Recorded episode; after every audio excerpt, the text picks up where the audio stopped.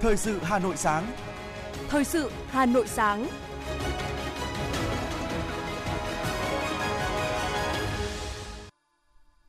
Kính chào quý vị và các bạn. Bây giờ là chương trình thời sự của Đài Phát thanh và Truyền hình Hà Nội. Chương trình sáng nay, Chủ nhật, ngày 9 tháng 10 có những nội dung chính sau đây. Thông cáo báo chí ngày làm việc thứ 6 của Hội nghị Trung ương 6, khóa 13. Hà Nội linh thiêng và hào hoa trong chương trình bản nhạc giao hưởng hòa bình. Ngân hàng Nhà nước khẳng định hoạt động của Ngân hàng Thương mại Cổ phần Sài Gòn SCB vẫn bình thường và ổn định. Ủy ban Chứng khoán Nhà nước cũng ra thông báo thị trường chứng khoán Việt Nam vẫn được vận hành bình thường theo hướng lành mạnh và bền vững. Phần tin thế giới có những sự kiện nổi bật. Tổng thống Ukraine ký xác lệnh công nhận quần đảo Kuril là lãnh thổ Nhật Bản. Đình công khiến các trạm xăng ở Pháp thiếu nguồn cung. Sau đây là nội dung chi tiết. Ngày 8 tháng 10, Hội nghị lần thứ 6 Ban chấp hành Trung ương Đảng khóa 13 bước vào ngày làm việc thứ 6. Buổi sáng, Ban chấp hành Trung ương Đảng làm việc tại hội trường thảo luận về đề án hướng quy hoạch tổng thể quốc gia thời kỳ 2021-2030, tầm nhìn đến năm 2050.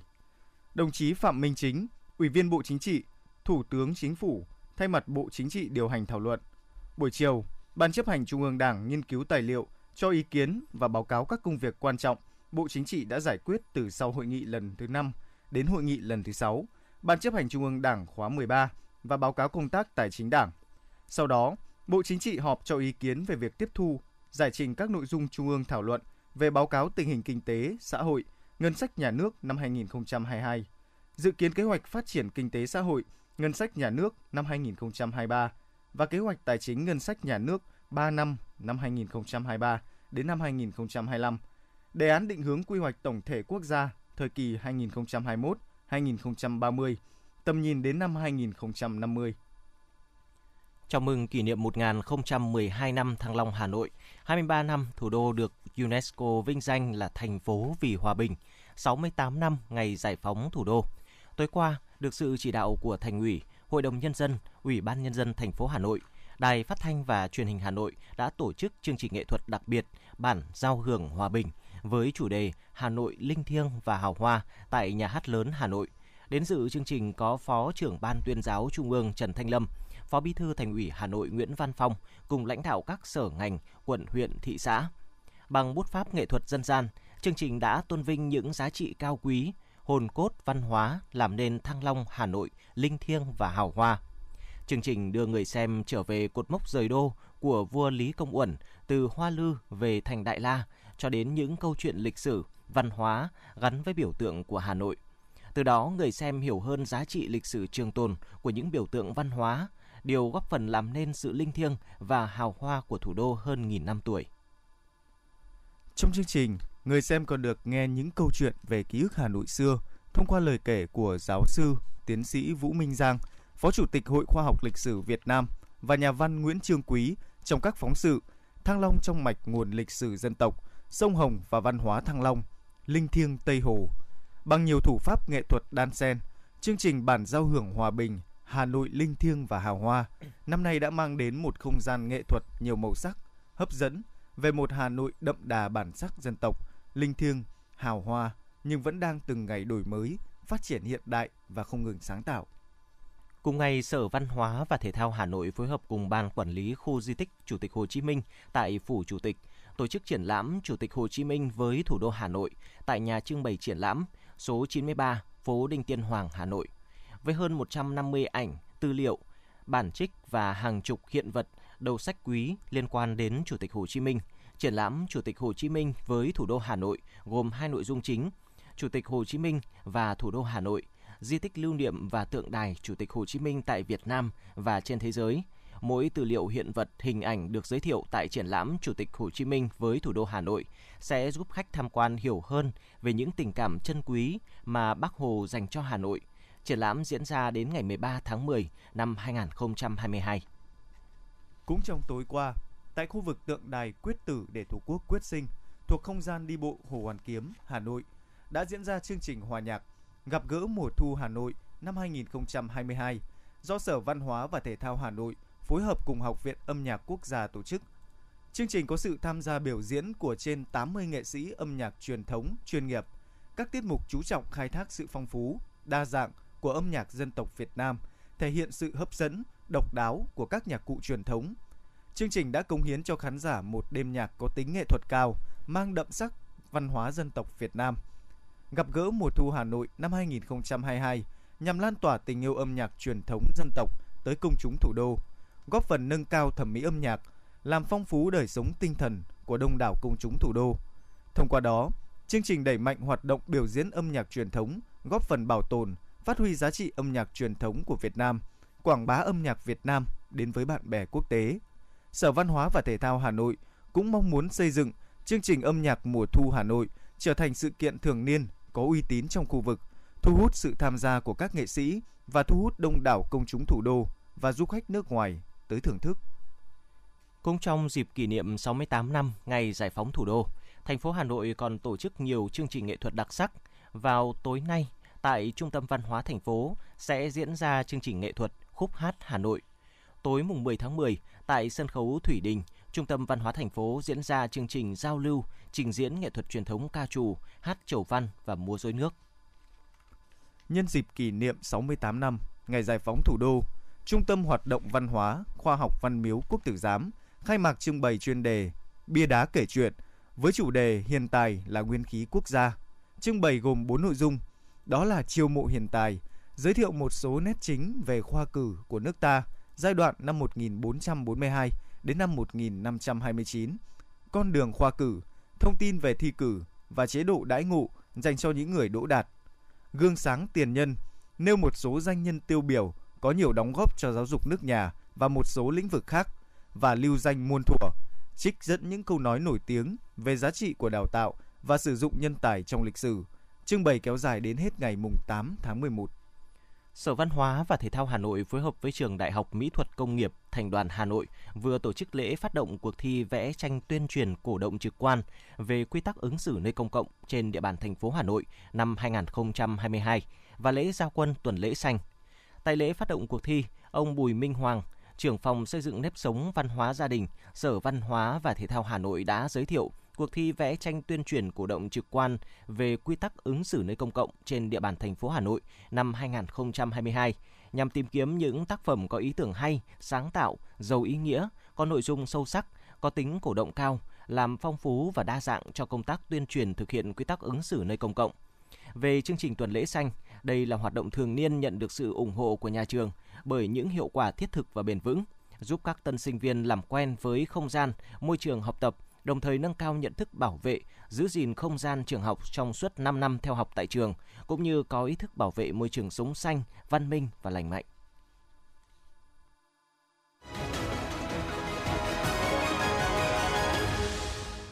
Thưa quý vị và các bạn, luôn nhiệt huyết với những nghiên cứu khoa học, thẳng thắn, trách nhiệm với những ý kiến phản biện xác đáng cho sự phát triển của thủ đô và đất nước, Phó giáo sư tiến sĩ Bùi Thị An, Chủ tịch Hội Nữ Trí Thức Hà Nội, đã có niềm vui đặc biệt ghi dấu tuổi 80 khi được thành phố Hà Nội tặng thưởng danh hiệu Công dân thủ đô ưu tú năm 2022. Đây là danh hiệu cao quý, tôn vinh những cá nhân có thành tích xuất sắc, có đóng góp đặc biệt cho sự phát triển của Hà Nội và cả nước, là tấm gương sáng có sức lan tỏa trong cộng đồng xã hội. Ngay sau đây, chúng ta sẽ cùng nghe phóng sự của phóng viên Hoa Mai về Phó giáo sư tiến sĩ Bùi Thị An, người nữ trí thức có một tình yêu đặc biệt với Hà Nội. Bất cứ ai tiếp xúc với Phó giáo sư tiến sĩ Bùi Thị An đều cảm nhận được nhiệt huyết, đam mê và tràn đầy năng lượng của bà. Trong quá trình công tác, bà đảm nhiệm nhiều vị trí công tác: Viện trưởng Viện Kỹ thuật nhiệt đới, nay là Viện Hàn lâm Khoa học và Công nghệ Việt Nam, Viện trưởng Viện Tài nguyên Môi trường và Phát triển Cộng đồng, Phó Chủ tịch Liên hiệp các Hội Khoa học và Kỹ thuật Hà Nội, Chủ tịch Hội Nữ Trí thức Hà Nội, Chủ tịch Hội Hóa học Hà Nội. Từ năm 2002 đến nay, bà đã tham gia 29 đề tài dự án, trong đó có 20 đề tài dự án được triển khai ở Hà Nội. Trên cương vị Phó Chủ nhiệm Hội đồng Tư vấn Kinh tế, Ủy ban Mặt trận Tổ quốc Việt Nam thành phố Hà Nội, bà đã và đang tham gia tư vấn, đóng góp ý kiến cho thành phố về nhiều lĩnh vực, những vấn đề nóng được dư luận quan tâm. Tiến sĩ Lê Xuân Rao, Chủ tịch Liên hiệp các Hội Khoa học và Kỹ thuật Hà Nội nhận định: Phó giáo sư tiến sĩ Bùi Thị An rất là xứng đáng để nhận được cái danh hiệu Công dân ưu tú thủ đô, bởi vì chị có rất là nhiều cái thành tích lớn đóng góp cho Liên hiệp hội, đóng góp cho các cái hội thành viên, và cũng là một cái tấm gương để cho các nhà trí thức trẻ của Liên hiệp hội học tập. Sau khi nghỉ hưu, Phó giáo sư tiến sĩ Bùi Thị An tiếp tục bận rộn với công tác xã hội. Bà đã dồn nhiều tâm sức và thời gian tham gia các hoạt động lập pháp, giám sát và quyết định những vấn đề quan trọng của thủ đô và đất nước. Phó giáo sư tiến sĩ Bùi Thị An luôn để lại ấn tượng tốt đẹp đối với cử tri và nhân dân về hình ảnh một người đại biểu của nhân dân, bản lĩnh, công tâm. Ông Đàm Văn Huân, Phó Chủ tịch Ủy ban Mặt trận Tổ quốc thành phố Hà Nội nói: nghiên cứu, bám sát tình hình thực tế, Phó sư tiến sĩ Bùi Thị An đã có nhiều ý kiến xác đáng, có trách nhiệm được Mặt trận Tổ quốc Việt Nam thành phố Hà Nội tổng hợp để kiến nghị với các cấp có thẩm quyền điều chỉnh, sửa đổi, bổ sung các cơ chế chính sách của thành phố, và đóng góp của Phó sư tiến sĩ đã góp phần quan trọng trong việc làm tròn trách nhiệm giám sát và phản biện của Mặt trận Tổ quốc. Phó giáo sư tiến sĩ Bùi Thị An vẫn tham gia nhiều hoạt động khoa học, nghiệp vụ, phát triển cộng đồng và bình đẳng giới, phục vụ cho sự phát triển bền vững của thủ đô. Bà cũng tham gia nhiều dự án đề tài khoa học về vấn đề xã hội, nông nghiệp, nông thôn. Sinh ra tại Nam Định, nhưng phần lớn cuộc đời Phó giáo sư tiến sĩ Bùi Thị An sinh sống và gắn bó với Hà Nội. Hơn 60 năm đồng hành với sự thăng trầm và phát triển của thủ đô, dù đã nhận được rất nhiều bằng khen, giấy khen, song với bà, nhận được danh hiệu công dân thủ đô ưu tú là một điều có ý nghĩa đặc biệt. Tôi gọi là được học hành ở Hà Nội, được trưởng thành ở Hà Nội, thì cái việc mà được công nhận là công dân thủ đô ưu tú đối với tôi nó có một giá trị rất đặc biệt, làm cho tôi có cảm xúc rất là hạnh phúc, bởi vì tôi nghĩ là mình sống ở cái nơi đấy mà được dân ghi nhận, được thủ đô ghi nhận, được lãnh đạo ghi nhận, tôi cho cái là với tôi là phần thưởng rất là cao quý. Hà Nội đối với tôi không chỉ là cái nơi đã nuôi dưỡng tôi, đã cho tôi trưởng thành. Hà Nội đối với tôi là nó là cái Hà Nội nó rất cổ kính nhưng nó lại rất hiện đại. Tức là tôi đã nghĩ đến Hà Nội là một cái sự tinh tế, một sự thanh lịch, mà một sự phải nói là một phi thường, bởi vì tôi cũng đã trải qua cái lúc mà Hà Nội gian khổ. Tôi hiểu rằng tôi đã được lớn lên ở đây, học hành ở đây, trưởng thành ở đây, thì tôi nghĩ tôi phải có cái gì đấy để tri ân lại Hà Nội. Thì đấy là một cái sự mong ước tự nhiên thôi, từ lâu rồi tôi đã muốn mình cố gắng làm được cái gì cho Hà Nội khi mình có điều kiện. Tuổi 80, Phó giáo sư tiến sĩ Bùi Thị An vẫn giải quyết mọi công việc một cách khoa học và nhanh nhạy, luôn cập nhật mọi thay đổi của đời sống xã hội. Quan điểm sống của bà đó là luôn trung thực và trách nhiệm hết mình, luôn nỗ lực để tốt hơn mỗi ngày. Đó cũng là bí quyết để bà giữ được ngọn lửa đam mê và một trí tuệ mẫn tiệp ở nhiều lĩnh vực. Nguyên tắc sống của tôi thì đầu tiên tôi phải nói là sống trung thực và làm sao hết mình, chỉ có thế thôi. Đơn giản thế thôi, trung thực hết mình, và hai nữa là đối với sự cống hiến ấy, hay là sự học hành, lúc nào tôi cảm thấy tôi còn thiếu, tức là tôi cần phải nỗ lực tiếp. Cảm thấy cái gì tôi cũng thấy là tôi cũng chưa hài lòng lắm, tôi lại phải vẫn nỗ lực bản thân lên, cho nên có lẽ cuộc sống nó cứ liên tục như vậy, cho nên nó cứ phải lúc nào tôi cũng phải nghĩ rằng tôi phải cố gắng làm tốt hơn nữa. Lúc nào trong óc tôi nó cũng động những cái ý tưởng, những ý nghĩ và những cái việc mà tôi phải sắp xếp vào thời gian. Tại ngôi nhà của Phó giáo sư tiến sĩ Bùi Thị An trên phố Võng Thị, quận Tây Hồ luôn ngập tràn ánh sáng. Đó vừa là ánh sáng của khí trời tự nhiên được thiết kế khéo léo, và trong đó còn cả ánh sáng của khoa học, ánh sáng của niềm tin về lẽ phải, về sự thiện lương mà bà cùng cả gia đình đang vun đắp mỗi ngày.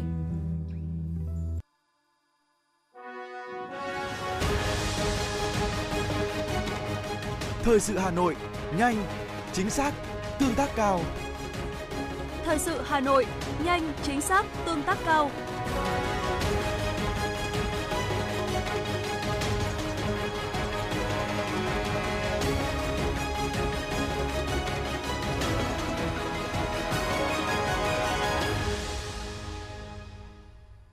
Mời quý vị cùng tiếp tục nghe chương trình với những tin tức kinh tế.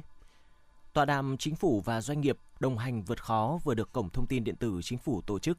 Tại tọa đàm, các khách mời nhận định các quyết sách kịp thời của chính phủ đã giải vây cho doanh nghiệp phục hồi và phát triển. Theo Chủ tịch Liên đoàn Thương mại và Công nghiệp Việt Nam VCCI Phạm Tấn Công, trong giai đoạn đại dịch COVID-19, chính phủ đã đồng hành, kịp thời có quyết sách giải pháp cho doanh nghiệp, thậm chí có những giải pháp chưa từng có tiền lệ. Nhờ đó, cả chính phủ cũng như doanh nghiệp đã biến nguy thành cơ, rất thành công. Điều đó thể hiện qua việc kinh tế tăng trưởng, doanh nghiệp phát triển và phục hồi rất tốt, rất nhanh sau khi kiểm soát được dịch. Ông cũng cho rằng các doanh nghiệp đã sáng tạo, năng động, đồng hành với chính phủ, chia sẻ những khó khăn, đóng góp các nguồn lực lớn cho hoạt động phòng chống dịch, duy trì sản xuất, kinh doanh, việc làm cho người lao động và ổn định xã hội. Bà Nguyễn Đức Thạch Diễm, Phó Chủ tịch Thường trực Hội đồng Quản trị, kiêm Tổng Giám đốc Sacombank cho biết, các ngân hàng đã tái cơ cấu để hạn chế và xử lý nợ xấu. Khi cơ cấu nợ, Sacombank đã phải trích lập dự phòng, có những gói lãi suất cho vay ưu đãi, đưa ra những chính sách miễn giảm phí, đồng hành cùng doanh nghiệp theo đúng định hướng của ngân hàng nhà nước, chính phủ. Còn theo chuyên gia kinh tế, tiến sĩ Trần Đình Thiên, tình hình còn không ít khó khăn. Chính phủ đã rất quan tâm tái cấu trúc thị trường tài chính để tiền đầu tư công bơm ra được cho nền kinh tế. Chính phủ tích cực trao đổi, thảo luận, chỉnh sửa, một mặt giữ cho nền kinh tế ổn định vĩ mô, mặt khác tạo động lực tăng trưởng mới. Ông cũng nhìn nhận, dịch bệnh giảm bớt, tinh thần hào hứng của doanh nghiệp cũng trỗi dậy, đúng với cách đặt vấn đề của chính phủ là phục hồi và phát triển, chứ không chỉ đơn thuần là phục hồi. Đó là tạo đà, thế, lực cho nền kinh tế. Chiều qua, Ngân hàng Nhà nước chi nhánh thành phố Hồ Chí Minh đã họp báo nhằm thông tin rộng rãi đến dư luận về tình hình hoạt động của Ngân hàng Thương mại Cổ phần Sài Gòn SCB cũng như quyền và lợi ích hợp pháp của người gửi tiền tại ngân hàng này, đồng thời cũng khẳng định sẽ tăng cường đảm bảo sự an toàn không chỉ của SCB mà còn của mọi tổ chức tín dụng trong toàn hệ thống. Tại cuộc họp báo, ông Võ Minh Tuấn, Giám đốc Ngân hàng Nhà nước Việt Nam chi nhánh thành phố Hồ Chí Minh cho biết, hiện ngân hàng SCB vẫn đang hoạt động bình thường và ổn định. Từ trước tới nay, Ngân hàng Nhà nước luôn có nhiều giải pháp để bảo đảm an toàn hoạt động của tổ chức tín dụng và sẽ tiếp tục tăng cường các giải pháp trong thời gian tới. Cũng tại cuộc họp báo, đại diện SCB cho biết đã và đang phối hợp chặt chẽ với Ngân hàng Nhà nước và lên phương án để đảm bảo nhu cầu thanh toán. Đại diện ngân hàng này cũng nhấn mạnh quyền lợi của khách hàng luôn được đặt ở vị trí cao nhất. Trước tình hình người dân không chỉ đến rút tiền ở SCB mà còn kéo đến một số ngân hàng khác như Sài Gòn Thương Tín, Sài Gòn Hà Nội để rút tiền, Ngân hàng Nhà nước tái khẳng định lúc này người gửi tiền nên bình tĩnh vì việc này sẽ ảnh hưởng trực tiếp đến quyền lợi là tiền lãi của các khoản tiền gửi. Mọi quyền và lợi ích hợp pháp của người gửi tiền luôn được nhà nước đảm bảo.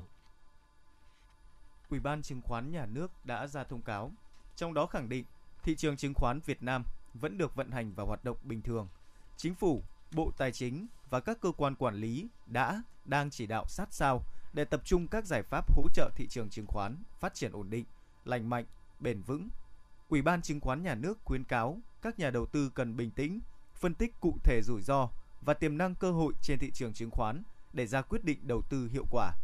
Ủy ban Chứng khoán Nhà nước cũng sẽ theo dõi sát tình hình, phối hợp chặt chẽ với các cơ quan chức năng để có thể bảo vệ tốt nhất quyền và lợi ích hợp pháp của nhà đầu tư có liên quan. Thưa quý vị và các bạn, sáng qua tại trường Trung học cơ sở Phan Chu Trinh, phố Nguyễn Công Hoan, Hà Nội, phiên giao dịch việc làm lưu động quận Ba Đình đã được tổ chức. Đáng chú ý tại phiên giao dịch này có tới hơn 1.600 chỉ tiêu tuyển dụng của 38 doanh nghiệp dành cho người lao động trong dịp này. Biết đến thông tin về phiên giao dịch việc làm được tổ chức tại trường Trung học cơ sở Phan Chu Trinh, em Dương Thu Hiền, phường Nguyễn Trung Trực, quận Ba Đình cũng đã tìm đến để tìm hiểu thông tin, nhu cầu việc làm và tiêu chí tuyển chọn của từng đơn vị với mong muốn tìm được công việc phù hợp với bản thân mình.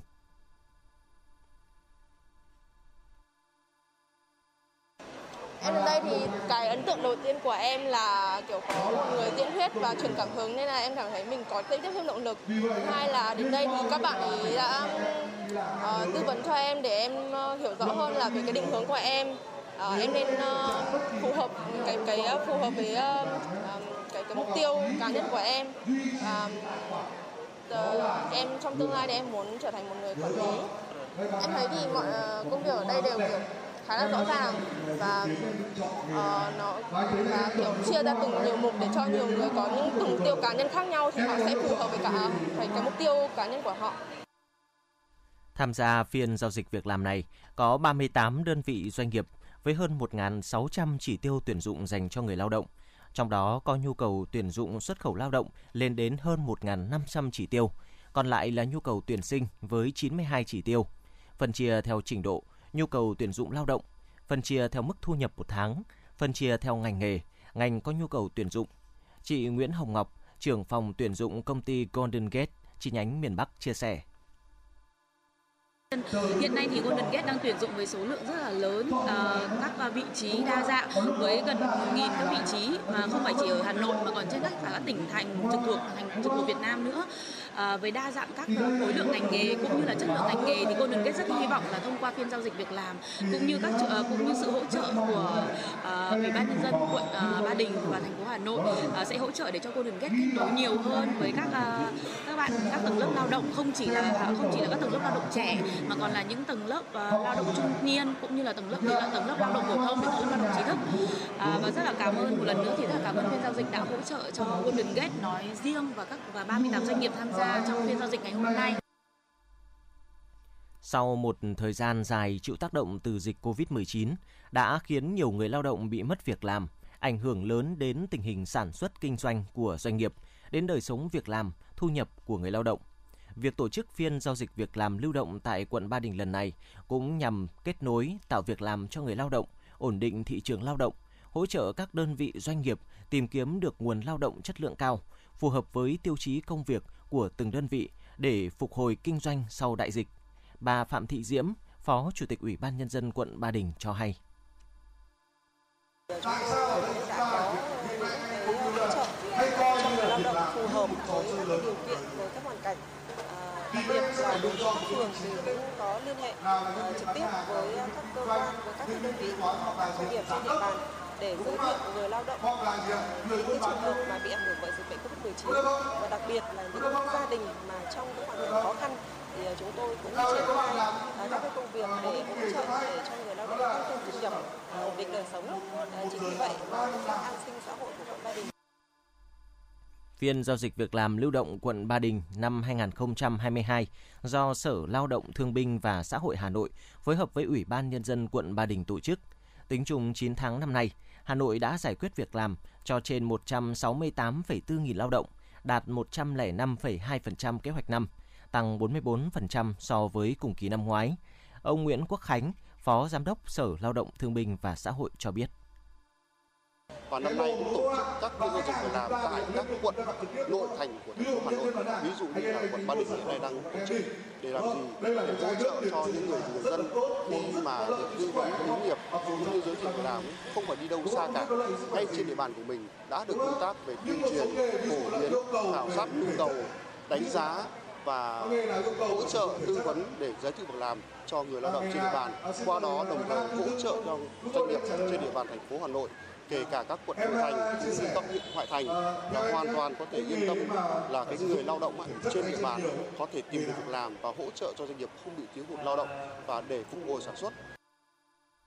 Để đảm bảo các mục tiêu đề ra, Sở Lao động, Thương binh và Xã hội đã phối hợp chặt chẽ với các sở ban ngành của thành phố cũng như các cơ quan, ban ngành địa phương, đồng thời chỉ đạo các đơn vị thực hiện tốt công tác nghiên cứu, dự báo và đánh giá về tình hình thị trường lao động hiện tại, cũng như xu hướng phát triển và tác động kinh tế trong thời gian tới, nhằm tìm ra những giải pháp mới phù hợp để bảo đảm việc làm cho người lao động, đồng thời định hướng, nâng cao chất lượng nguồn lao động của thành phố Hà Nội, hỗ trợ người lao động học nghề, mở rộng cơ hội nghề nghiệp trong tình hình dịch bệnh đang được kiểm soát.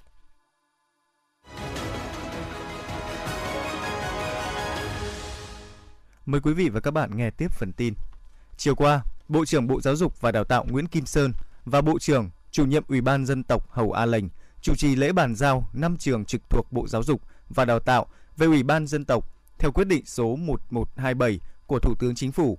Phát biểu tại buổi lễ, Bộ trưởng Bộ Giáo dục và Đào tạo Nguyễn Kim Sơn cho rằng đây là sự kiện quan trọng đánh dấu chặng đường mới, bối cảnh mới, cũng là cơ hội, thách thức mới cho cả hai cơ quan, Bộ Giáo dục và Đào tạo, Ủy ban Dân tộc và đặc biệt là 5 trường. Bộ trưởng mong muốn các trường chuyên biệt sẽ xác định rõ vai trò, sứ mệnh của mình để làm tốt hơn nữa nhiệm vụ đảm bảo công bằng giáo dục và phát triển giáo dục cho đồng bào dân tộc. Sau khi chuyển giao, Ủy ban Dân tộc sẽ đảm nhiệm là cơ quan chủ quản với trách nhiệm quản lý dân sự,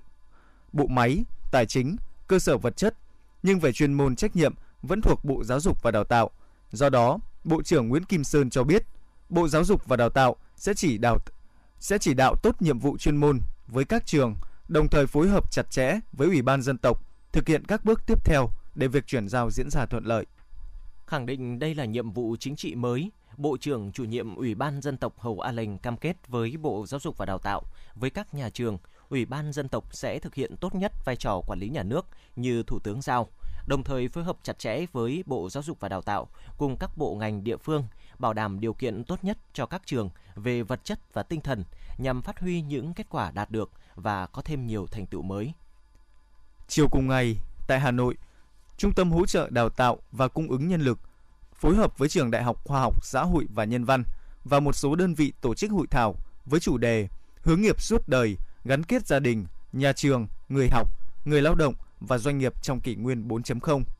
Các ý kiến tại hội thảo phản ánh thông tin, toàn cảnh về hoạt động đổi mới công tác giáo dục hướng nghiệp và phân luồng học sinh tại Việt Nam, mô hình hướng nghiệp trong nhà trường ở Việt Nam hiện nay và ở một số nước. Nhiều ý kiến cũng đề xuất các giải pháp nâng cao chất lượng, tổ chức các hoạt động giáo dục hướng nghiệp trong nhà trường, các giải pháp gắn kết gia đình, nhà trường, người học và doanh nghiệp. Tại hội thảo, hệ sinh thái giáo dục và nghề nghiệp VitaNEDU đã tặng các gói tài trợ học tập, bộ công cụ, hỗ trợ hướng nghiệp cho một số trường phổ thông trên địa bàn thành phố. Bộ công cụ hướng nghiệp cung cấp các bài trắc nghiệm giúp người học khám phá sở thích nghề nghiệp, cung cấp thông tin về yêu cầu kiến thức chuyên môn, kỹ năng cơ bản của hơn 5.000 vị trí nghề nghiệp thuộc hơn 300 nhóm ngành nghề, tổng hợp gần 200 câu hỏi và lời giải của các chuyên gia tư vấn nghề nghiệp.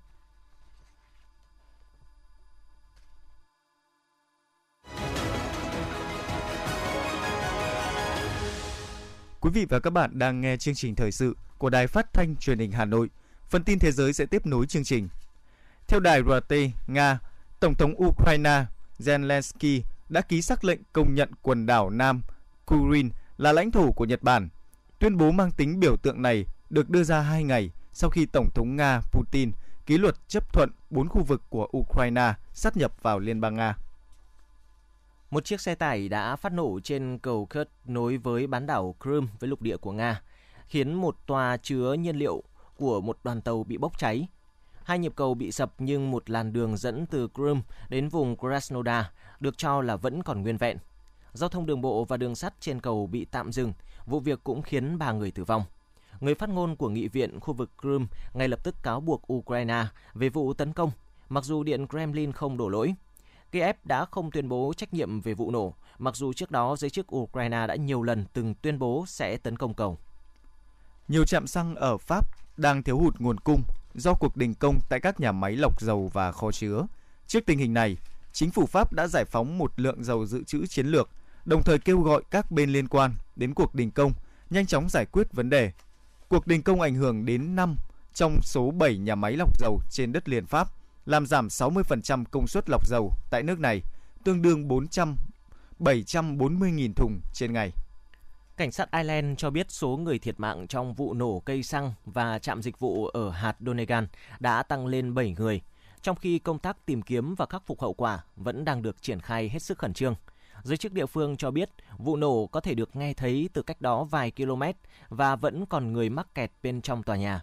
Một số người đã liên lạc được với lực lượng cứu hộ ở bên ngoài. Trạm dịch vụ này bao gồm nhiều cửa hàng bên trong như siêu thị, bưu điện, tiệm cắt tóc nên rất đông người vào thời điểm vụ nổ xảy ra.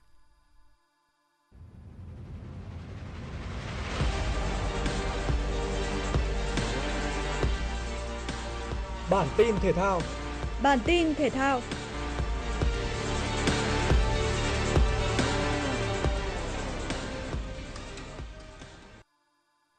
Vào tuần tới, Liên đoàn bóng đá thế giới FIFA sẽ phối hợp với Liên đoàn bóng đá châu Á AFC cử nhóm đại diện sang Việt Nam để hướng dẫn sơ lược công nghệ VAR. Số tiền để mua công nghệ, bản quyền, vận hành VAR vào khoảng 70 tỷ đồng. Từ nay đến khi VAR được đưa vào hoạt động, VPF có 2 mùa giải để chuẩn bị. Trong đó, mùa 2023 sẽ kết thúc sớm vào tháng 8 để V-League chuyển đổi theo hình thức đá vắt ngang 2 năm liên tiếp. Mùa giải 2023-2024 diễn ra từ tháng 11-2023 đến tháng 6-2024. Việt Nam sẽ trở thành quốc gia thứ 2 của Đông Nam Á áp dụng VAR vào thi đấu. Trước đó, Thái Lan đã đưa công nghệ này để hỗ trợ trọng tài. VAR sẽ giúp ích rất nhiều cho công tác điều hành trận đấu. Tạp chí France Football sẽ công bố danh hiệu quả bóng vàng vào ngày 17 tháng 10 tới đây. Karim Benzema được đánh giá là ứng viên nặng ký nhất sau khi có một mùa giải cực kỳ ấn tượng. Anh là vua phá lưới Champions League với 15 bàn, ghi tổng cộng 44 bàn sau 46 lần ra sân để giúp Real giành chức vô địch La Liga, Champions League và mới nhất là siêu cúp châu Âu. Khác với ở hạng mục cầu thủ nam xuất sắc khi Benzema có sự áp đảo, những cái tên góp mặt trong danh sách đề cử giải thưởng cho cầu thủ trẻ xuất sắc nhất của France Football hứa hẹn những sự kịch tính khi tất cả đều rất xứng đáng. Bundesliga đóng góp tới 6 cái tên trong danh sách này, bao gồm Karim Adeyemi và Jude Bellingham của Dortmund, Jamal Musiala và Ryan Gravenberch của Bayern Munich, Florian Wirtz của Bayer Leverkusen và Josko Gravido của RB Leipzig. Theo Trung tâm Dự báo Khí tượng Thủy văn Quốc gia, từ hôm nay, Bắc Bộ sẽ đón gió mùa Đông Bắc. Từ sáng sớm nay, trời chuyển lạnh bởi bộ phận không khí lạnh sẽ ảnh hưởng đến khu vực vùng núi Bắc Bộ, sau đó ảnh hưởng đến khu vực Trung Du và Đồng bằng Bắc Bộ, khu vực Bắc Trung Bộ và một số nơi ở Trung Trung Bộ. Gió trong đất liền chuyển hướng Đông Bắc, mạnh dần lên cấp 3, vùng ven biển cấp 4 đến 5. Từ đêm nay, Bắc Bộ và Bắc Trung Bộ trời lạnh hơn, vùng núi trời trở rét. Trong đợt không khí lạnh này, nhiệt độ thấp nhất về đêm và sáng ở vùng núi Bắc Bộ phổ biến từ 16 cho tới 18 độ C, khu vực Trung Du và vùng Đồng bằng Bắc Bộ và Bắc Trung Bộ từ 19 cho đến 21 độ C. Quý vị và các bạn vừa nghe chương trình thời sự của Đài Phát thanh và Truyền hình Hà Nội, chỉ đạo nội dung Nguyễn Kim Khiêm, chỉ đạo sản xuất Nguyễn Tiến Dũng, tổ chức sản xuất Vương Chuyên, chương trình do biên tập viên Thùy Chi, phát thanh viên Tuấn Anh, Hải Vũ cùng kỹ thuật viên Duy Anh thực hiện.